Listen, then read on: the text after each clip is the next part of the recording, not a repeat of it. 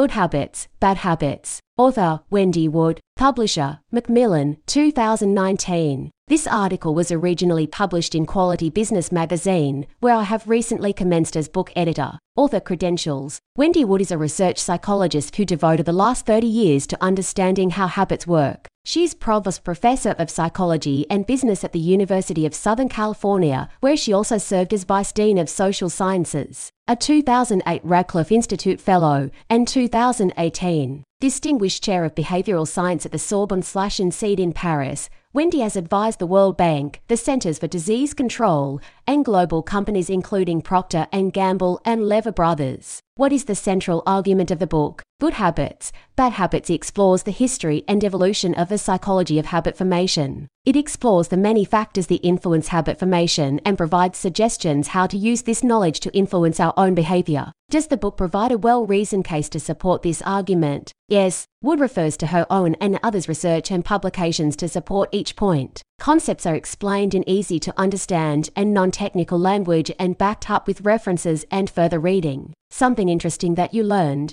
I was intrigued with the concept of friction, those things that can interrupt an automatic response and disrupt otherwise habitual behavior. For example, if you have a habit of making a cup of coffee every morning before you go to work, you would normally do this without thinking. If you wake up one morning to a power outage, your habit is interrupted and your brain shifts from automatic to actively making a new plan, such as deciding to pick up a drive through coffee on the way to work. Something that you disagree with. Wood spend some time discussing concepts from the book Nudge, which looks at how the environment can be structured to encourage people to behave in certain ways. While I agree with the science, I have some ethical concerns. I believe it's important to exercise caution in this area as there is potential to impose our personal agendas on others without their knowledge or consent. A memorable quote from the book. Here's the very happy implication. The worst, most effortful run will be that first one. Or the second, perhaps. But effort doesn't last. In fact, if it does, you're doing it wrong. Habits will form and take the effort off your hands. How is this book relevant to quality? There are many parallels between habit and business process. Being aware of how the human mind develops habits can help us to develop more reliable and effective processes. And as Aristotle famously said, we are what we repeatedly do. Excellence, then, is not an act, but a habit. Who would you recommend this book to? Professionals who influence or design procedures for people.